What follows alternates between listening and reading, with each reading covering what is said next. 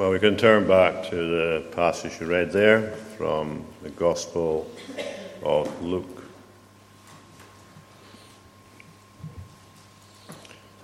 We'll just look at the passage of these four trials and just see what they tell us about the Savior.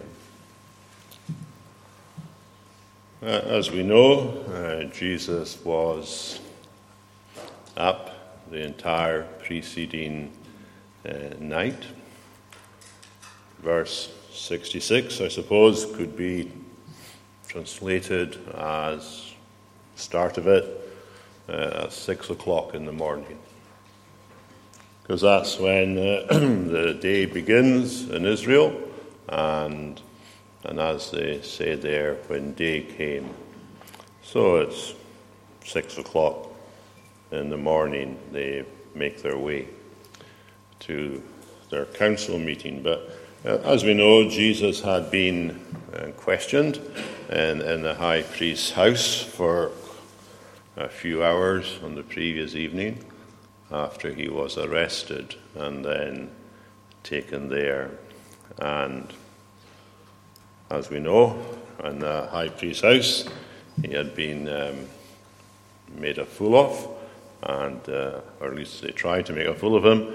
And they had, as we remember, they had blindfolded him and slapped him and asked him to identify who had done it. And that was rather despicable, but it's only the start. That particular experience that Jesus went through was not a formal trial. It was one that, for which they didn't have any authority for doing it in a legal manner. But the trials that are described in the passage we read, they're all formal trials. And the Jews had an obvious difficulty. These Jews that were trying to get Jesus out of the way, they had an obvious difficulty, and that was getting rid of him. I mean, they could come up with their real reasons for getting rid of him, which was they regarded him as a heretic.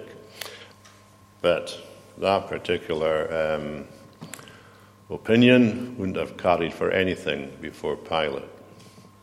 So they had to get a religious conviction before the Sanhedrin, and then they had to get a civil conviction by Pilate. When they started out on the process, and at 6:00 a.m, they had no idea that Herod would get involved. And indeed, as far as I can remember, it's only Luke that mentions this trial before Herod. So the other Gospels, if I remember right, don't mention it. So I just want to look at each of these trials and see what they say. The one before the Sanhedrin is described in verses 66 to 71 of Luke chapter 22. What was the Sanhedrin? Well, the Sanhedrin was the Jewish council. The Romans who ruled the country, they allowed the Jews to have certain areas in which their law would apply, as long as it didn't interfere with the rule of Rome. The Sanhedrin had both religious and civil members. The civil members, well, they were called rulers, and several of them appear in the Gospels, people such as Joseph of Arimathea. He was a ruler and a member of the Sanhedrin. The rulers may or may not have been devout. I mean, some of them probably were Herodians, determined just for Herod's group to get priority. And others would have been supportive of the Romans, and others would have been against them, but wouldn't have dared say it, because if they had said it, they would only say it once. Then there were the religious groups in the Sanhedrin, the Pharisees and the Sadducees. The Pharisees, they were generally regarded as lay people, and they were very traditional. They liked what they regarded as the practices passed down from the past. And in order to preserve these practices, they had all kinds of laws, none of which were authorized in God's Word. So they had added numerous practices to what the Bible said. But the Pharisees, at least, they were kind of orthodox in their belief about God and so on. They didn't like idolatry and anything like that. But alongside them, and basically in charge of the Sanhedrin, were the Sadducees. And the Sadducees were the official religious people, like the high priests, which of course is a contradiction, but it had been arranged by the Romans. You could only have one high priest at any given time, according to the Old Testament law. But in Jesus' time, there was two. There was Caiaphas and his father-in-law Annas. But that just shows how corrupt the system was. So there's all these different groups in the Sanhedrin, and just even thinking about these different groups tells us it was very difficult to get an agreement on a verdict. Virtually the only way to get an agreement on a verdict was if the prisoner admitted it. So therefore, their aim had to be to get the prisoner to admit to something. And if the prisoner kept on denying everything, then the Sanhedrin would never get a verdict, because he would appeal to one group against another. I mean, Paul himself did that on one occasion, didn't he? When he was before them, and he saw an opportunity of dividing them by just appealing to the resurrection, because the Pharisees accepted the resurrection, but the Sadducees didn't. And the minute Paul appealed to the resurrection, the Sanhedrin was divided. So therefore, the only way they could get a conviction was if they actually managed to get the prisoner to admit to something. And that's what they're trying to do in verses 67 and down to verse 71. They say to him there in verse 67, "If you are the Christ, tell us." Now, if anybody else had been up there on trial for being the Messiah, and we have to remember that there were others who claimed to be the Messiah, at this particular point, they would probably realize it wouldn't be in their best interest to admit that they were. But Jesus, well, he doesn't answer that way at all. They question him, and they say to him, "Are you the Christ? Are you the Messiah?" And Jesus, first of all, replies, "It doesn't make any difference what I say to you. which basically says that in verse 67 and 68. If I tell you, you will not believe, and if I ask you, you will not answer. But then he goes on to say that from now on, the Son of Man shall be seated at the right hand of the power of God. I don't know what that answer by Jesus would bring to your mind, but I would say it was very clear and very confident and very challenging. I mean, it's clear, isn't it? Because he basically says, yes, I am the Messiah.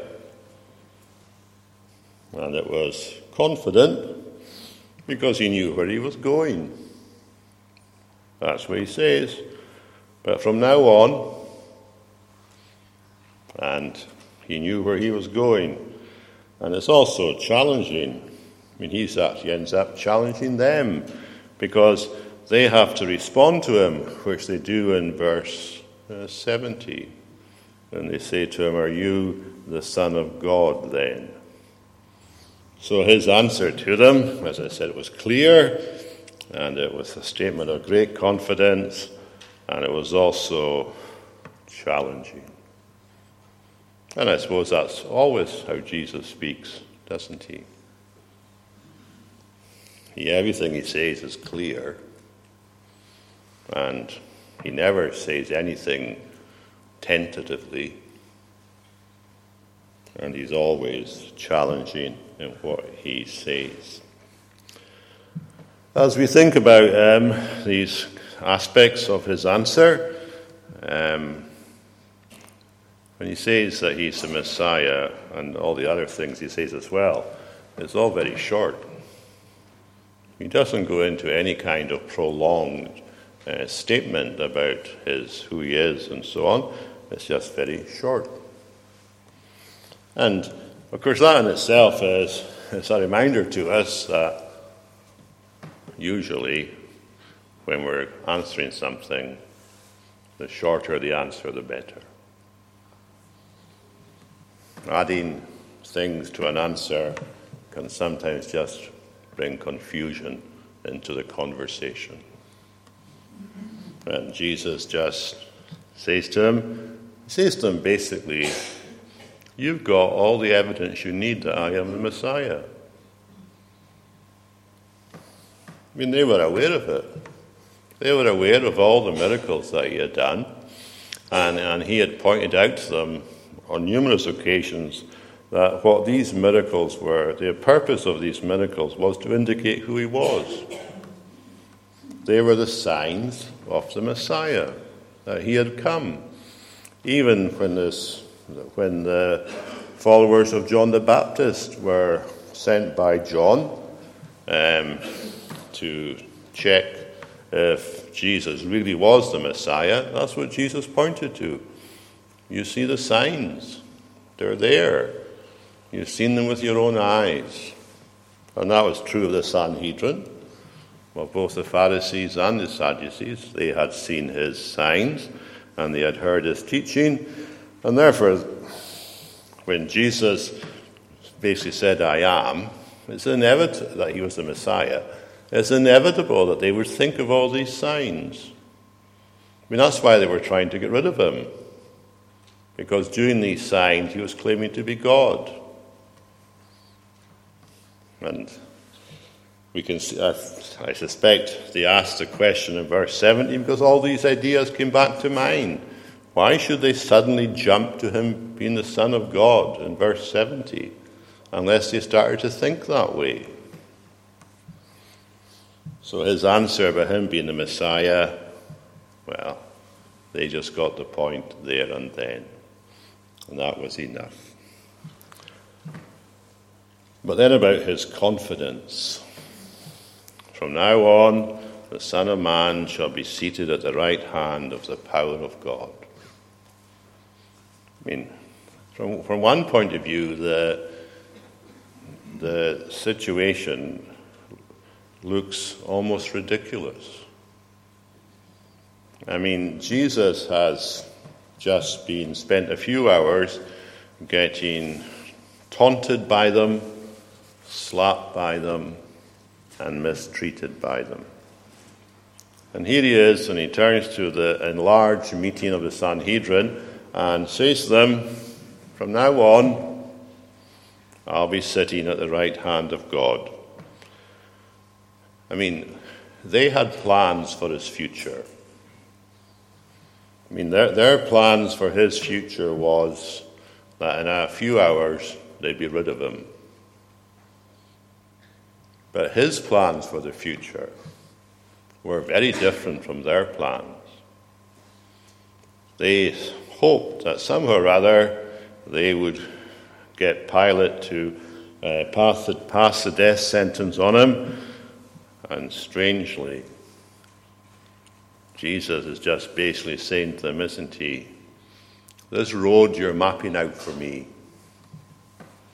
is going to take me to the right hand of God.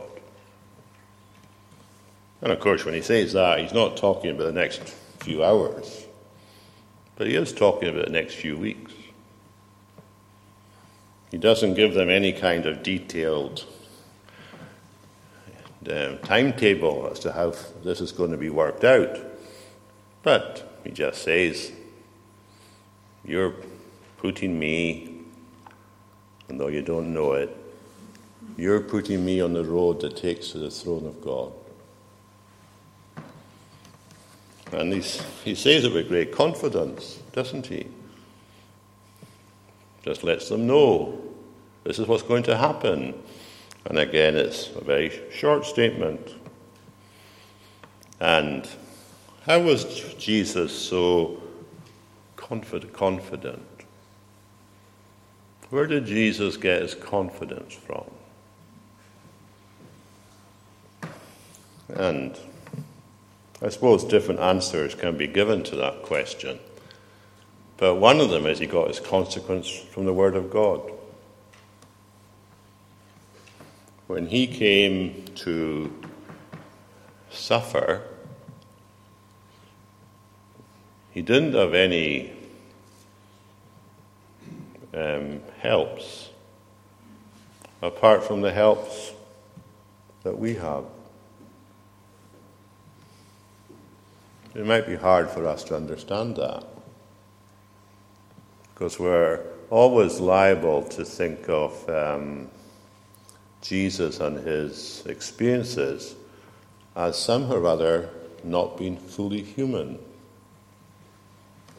and that at every stage of his journey he could somehow move himself out of a normal human experience. But Jesus, as far as his humanity was concerned, he has got to stand there before the Sanhedrin and stand there in faith.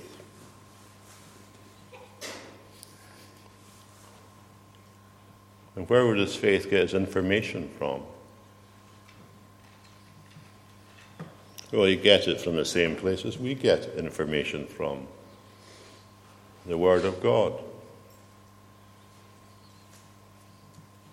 Shortly before he's arrested, and as he speaks to the people about different things, one passage of the Bible that's very much in his mind is Psalm 110.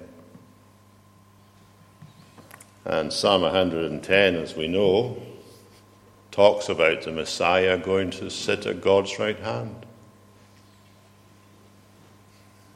And those who take their time to work out certain things tell us that the most quoted Old Testament passage in the New Testament is Psalm 110.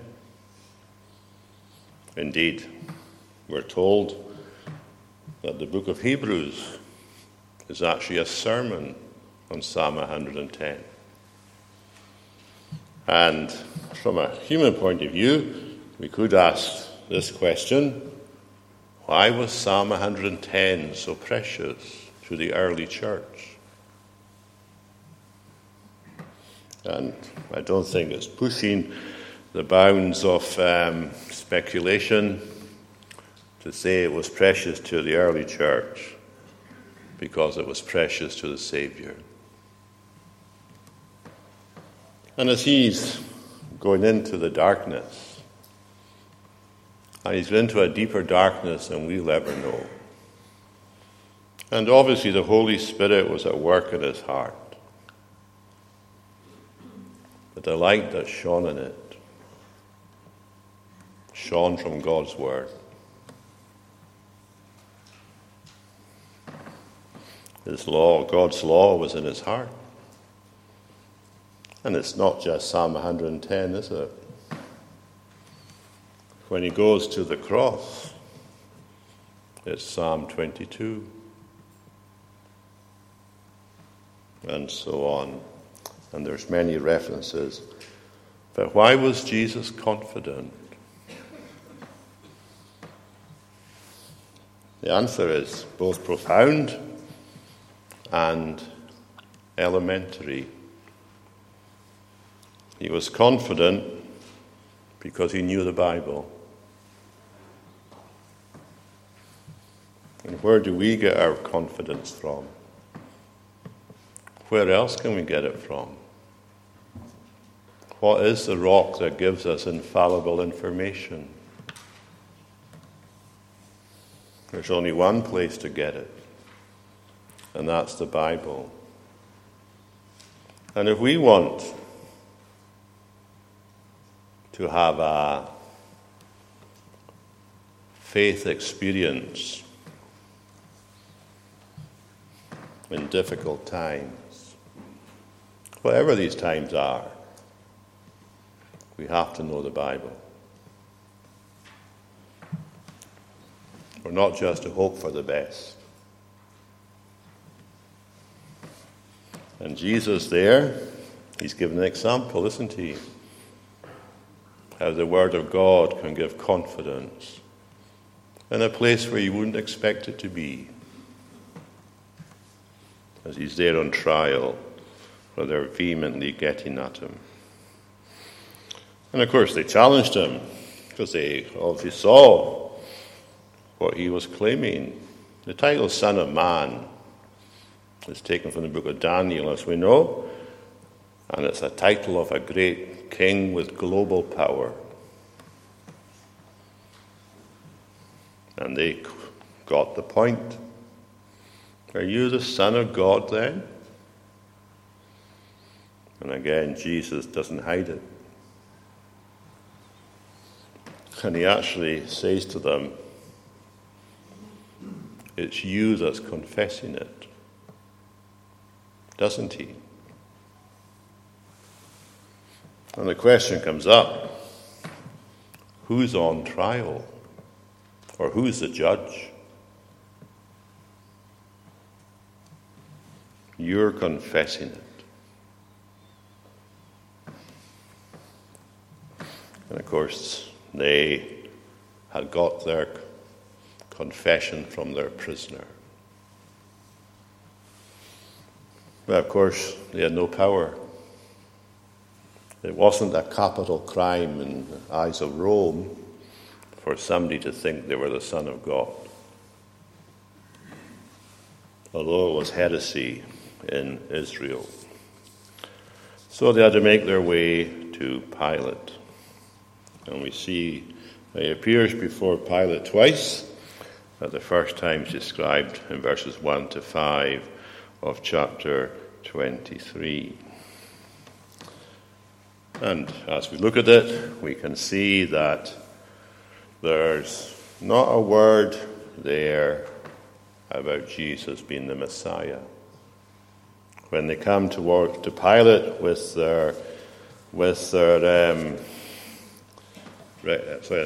not a word there about him being God. When they take him towards Pilate, they accuse him of rebellion.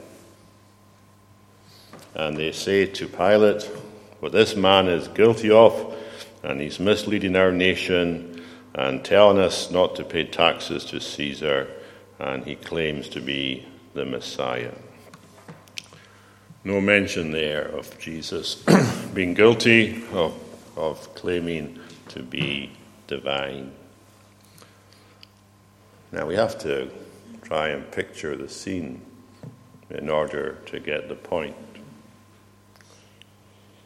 Here's Jesus after a sleepless night. Here he is after having gone through the agony of Gethsemane and the shame of being arrested and hauled to the high priest's house.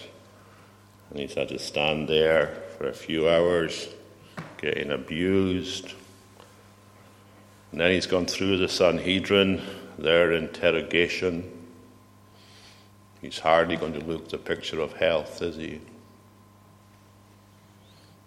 And there he is, standing before Pilate. And the Sanhedrin are shouting away that he's the king. And Pilate just turns and takes one look at him. Are you the king of the Jews? What kind of king is this? Somebody beaten?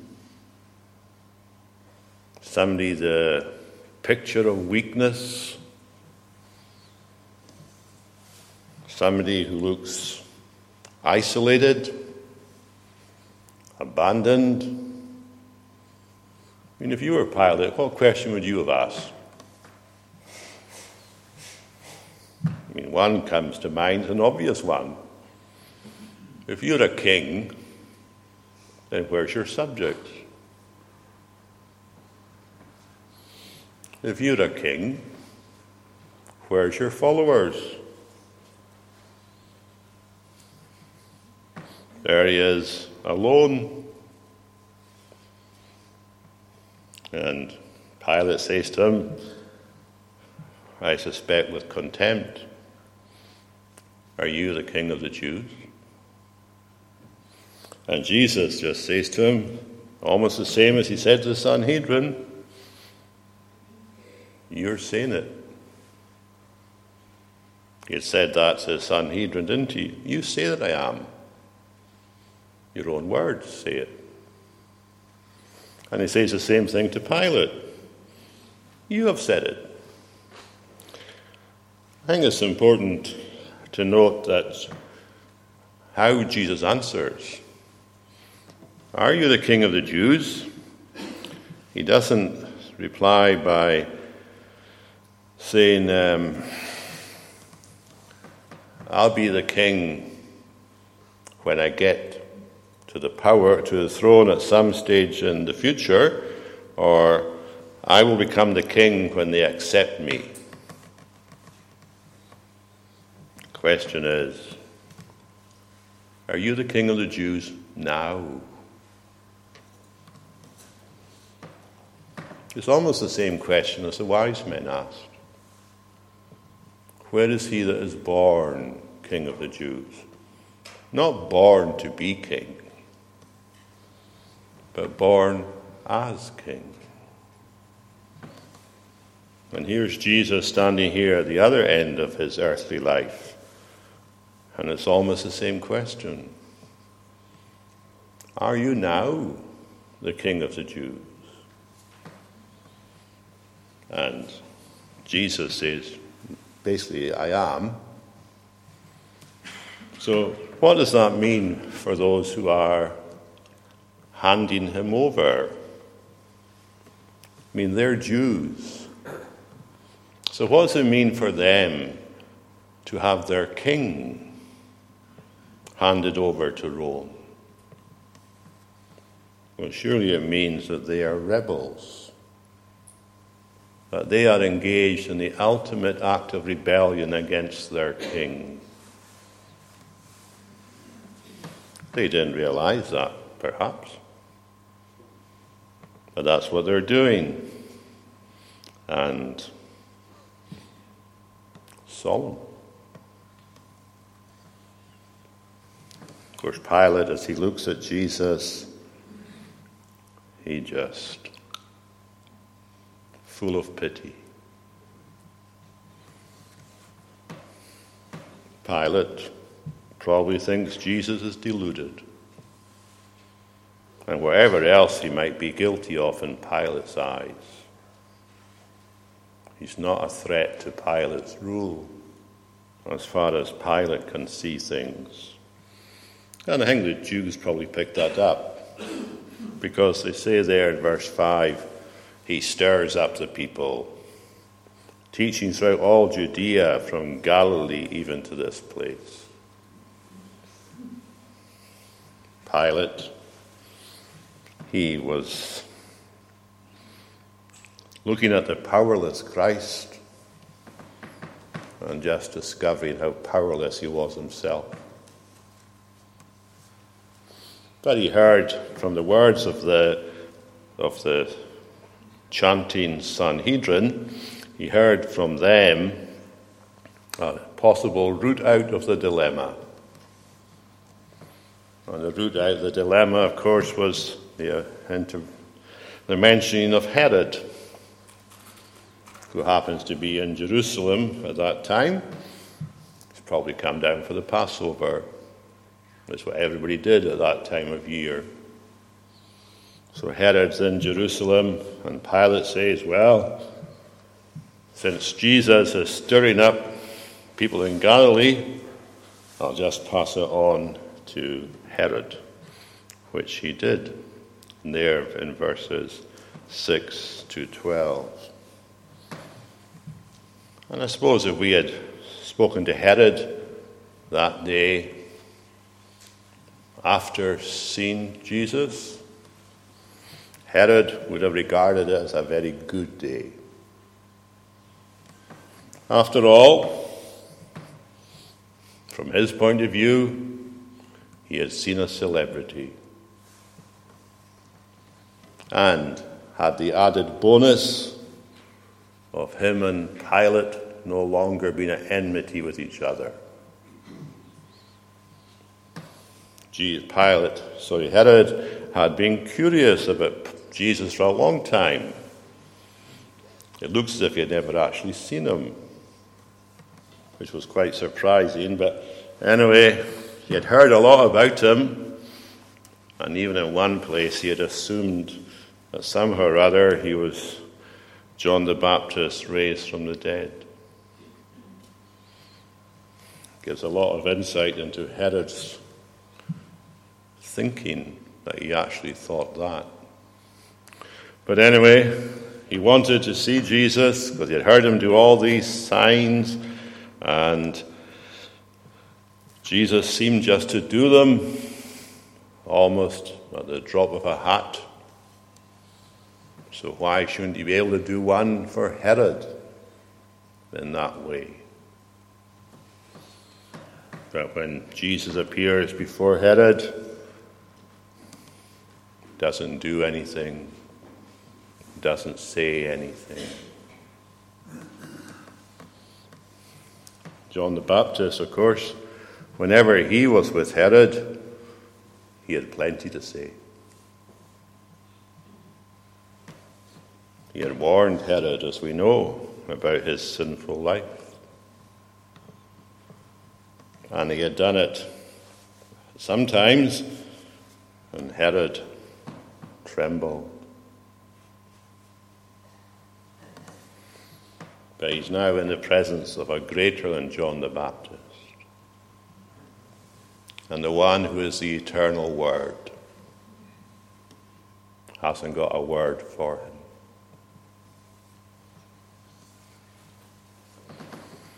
Herod's response, as we can see from verse 11, is to engage in contempt and mock him. But I think there's something very striking about what Herod does. I suspect that Jesus was there, and his clothes would be pretty poor. Herod, we're told there in verse 11, gives Jesus splendid clothing. Why would you give splendid clothing to a man with no future? I think the answer is that Herod saw no reason why Jesus wouldn't have a future. I mean, how did Pilate know that Herod had no desire to condemn Jesus? And I think the answer is probably in the fact that Jesus came back to Pilate in a different set of clothes. He was dressed by Herod because Herod didn't think he was going to die. And Herod, even though he treated Jesus with contempt, saw no reason why he should die.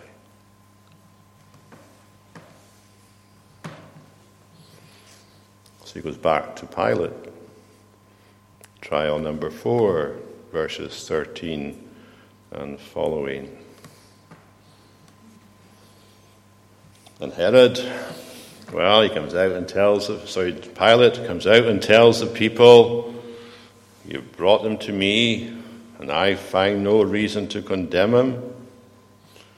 And I sent him to Herod, and Herod has found no reason to condemn him, because he sent him back." And he just points out to the Jews, look, nothing deserving death has been done by him. I will therefore punish and release him. I mean, Pilate has come to the conclusion that Jesus is guilty of a minor offence. The minor offence of going around saying that he's God. It was true, of course, that Jesus is God. But from Pilate's point of view, it's a minor offence. I mean, Pilate wouldn't be too bothered if everybody said that. So therefore he'll punish Jesus for a little offence and let him go. And the Jews, well, we can see what they said. Give us Barabbas. I mean, it was the custom, as we know, that the Jews could get anyone released at this time of year who happened to be in prison. And Pilate, as we know from other Gospels, he, I suspect, thought to himself, if I offer them the worst man in the city, surely they will take him, so they'll take Jesus, rather than the worst man in the city.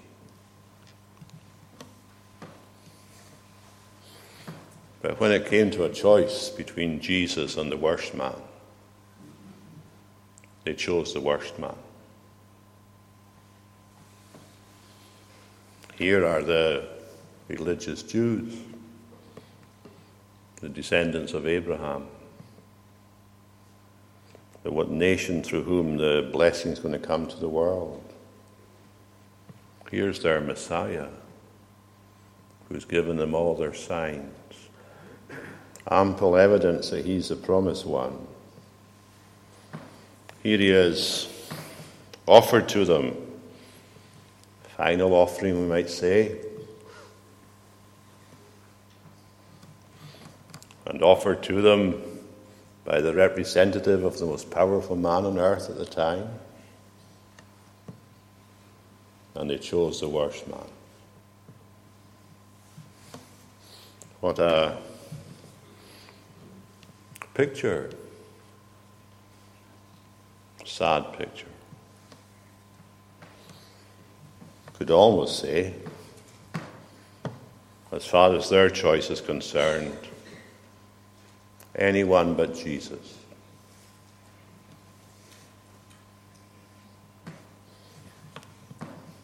sad beyond words. But Pilate, Jews made their choice. Pilate made his choice. And although they came by different routes, they made the same choice. They chose to condemn Jesus. So that's the four trials, but just a couple of lessons from it. First one is the testimony that's provided here by Luke highlights the clear innocence of Jesus. Both the Jewish court and the Gentile court had to condemn him on lies that they came up with. And his innocence is there. Pilate, I find nothing in this man guilty of the charges against him.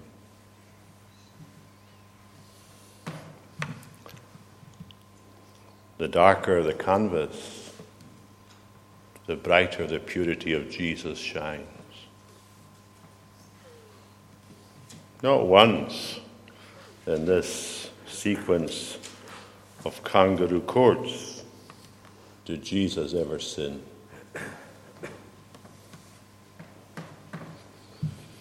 So we're to look at his innocence, the spotless lamb heading to the sacrifice. We could say that at this moment, he's at the butcher's. But even there, no sin comes from him.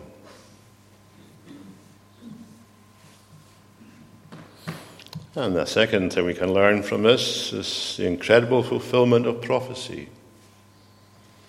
Isaiah 53:7. Like a lamb that is led to the slaughter, and like a sheep that before its shearers is silent, so he opened not his mouth.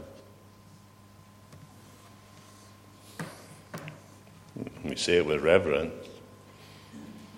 Jesus, when he wanted to, could speak for a long time. He could give the Sermon on the Mount. He could give the talk he gave in John chapter 14-16. And there are plenty other occasions where he says a lot. Everything he says, of course, is wonderful. But as Solomon says, it's a time to speak, and there's a time to be silent. And Jesus here, I'm sure he got comfort from Isaiah 53 as he was standing there. And like a sheep before its shearers is silent, so he opened not his mouth. What would have happened if he had?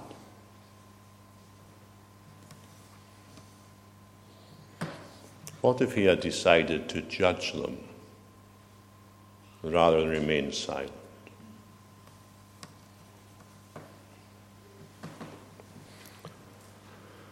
Of course, a third lesson from all this is that judging Jesus has consequences for those involved. For the Sanhedrin, for Herod, and for Pilate. And these consequences are still going on today. Some of the Sanhedrin, of course, became disciples of Jesus, or at least became public disciples of Jesus after being secret ones, like Joseph of Arimathea and Nicodemus. The rest of them and Herod and Pilate. Where are they today?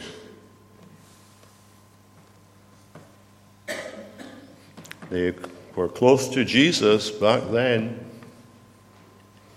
Closer they couldn't be. Now they're as far away from him as is possible to be.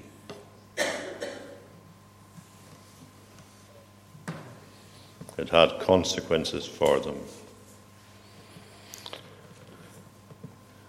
And the last lesson to take from it is we've all got to make a judgment about Jesus.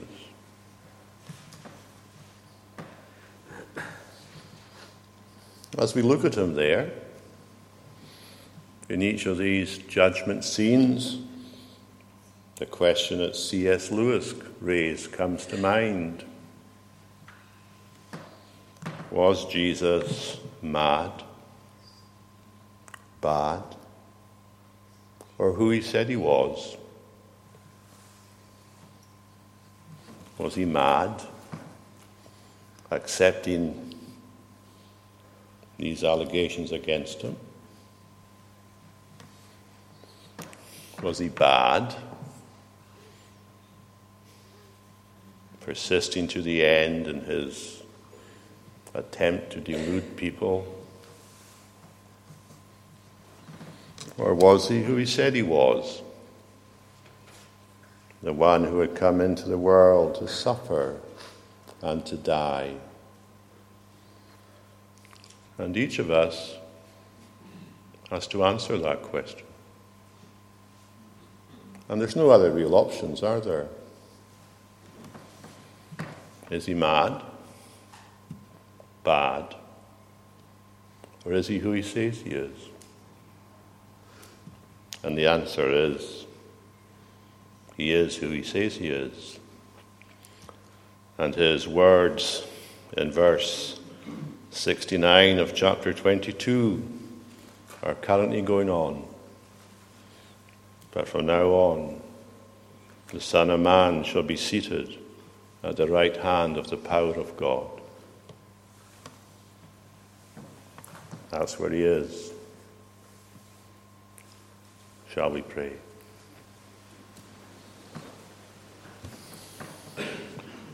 Lord, we give you thanks that there was one dignified person in each of these trials. And that person was Jesus, your Son. And through all these processes, he maintained his dignity, acted as he truly was, the servant of God, there functioning as the servant of his people, as he made his way to the cross, unjustly condemned, but led there to pay the penalty for sin. We thank you, Lord, not just for his dignity, but also for his determination, that he was determined to go to your right hand. But there was only one way for him to go there, and that was via the cross and his resurrection and then his ascension. Help us, Lord, to admire him, even now, not just to sit passively, but to admire him and say to him, we think you were great. Lord, help us to think about what Jesus went through and just to say from our hearts, he is our Lord. So bless us, we pray, for your own name's sake. Amen.